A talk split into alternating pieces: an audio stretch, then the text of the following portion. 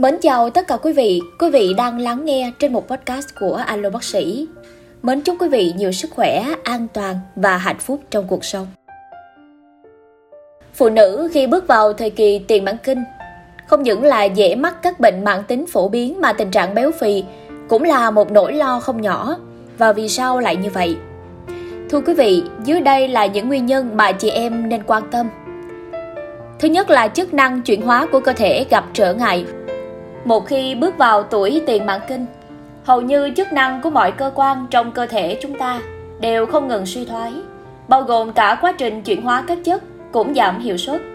Chính vì lý do này mà thành phần chất béo và protein dư thừa không được chuyển hóa tốt, bị dư thừa mà không kịp thời đào thải ra bên ngoài nên tích tụ bên trong cơ thể, dẫn đến tình trạng béo phì.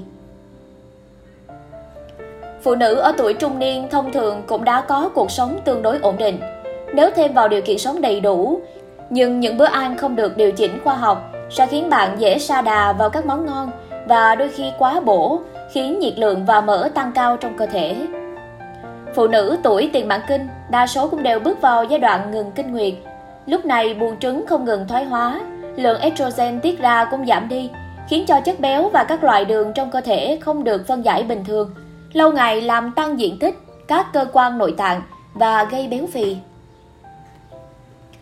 Đến giai đoạn tuổi trung niên thì hầu như là tinh lực của con người đều tiêu hao nhiều hơn và luôn ở tình trạng thiếu hụt, dẫn đến triệu chứng cơ thể không có sức lực, lười hoạt động, lại thêm thói quen nằm hoặc ngồi nhiều trước màn hình tivi, máy tính nên càng tạo cơ hội cho mỡ thừa tích lũy, không những là gây béo phì mà còn sinh nhiều bệnh tật.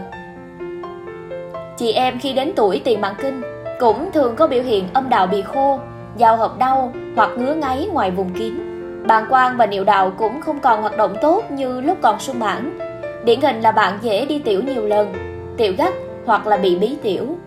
Ngoài ra da cũng trở nên nhão, chảy xệ, xương khớp thường đau nhức và tiềm ẩn nhiều bệnh phổ biến như là đau tim, tăng huyết áp, đái tháo đường, mỡ máu cao. Bất cứ một vấn đề nào cũng đều gây khó khăn cho sinh hoạt cũng như tăng nguy hiểm cho bạn. Phụ nữ đến giai đoạn này cũng dễ bị mất ngủ và thường nằm mộng.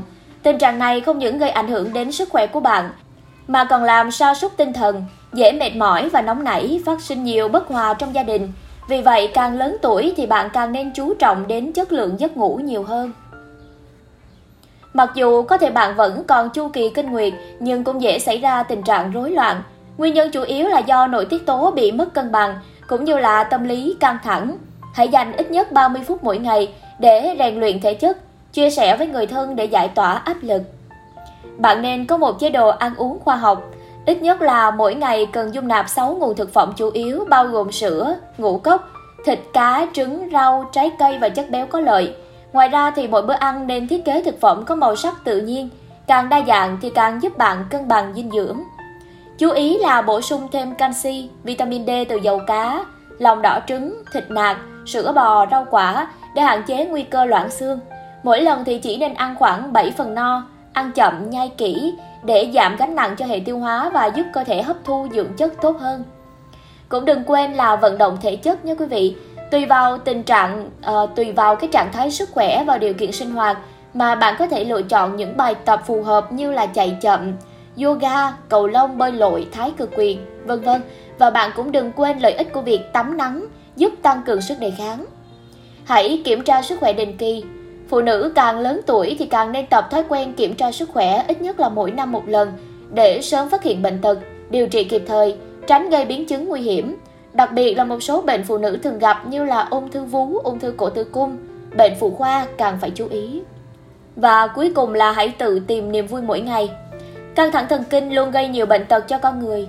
Chị em nên học cách thư giãn cho chính mình như là trò chuyện với người thân, bạn bè hay là làm một số việc yêu thích như trồng cây, nuôi thú cưng, nghe nhạc, đọc sách và khiêu vũ. Sức khỏe tinh thần càng tốt thì chức năng đề kháng càng cao. Thông tin trên cũng đã khép lại chương trình ngày hôm nay. Cảm ơn quý vị đã dành ra một ít thời gian bận rộn trong ngày để lắng nghe podcast của Alo Bác Sĩ. Chúc quý vị nhiều sức khỏe, an toàn và hạnh phúc.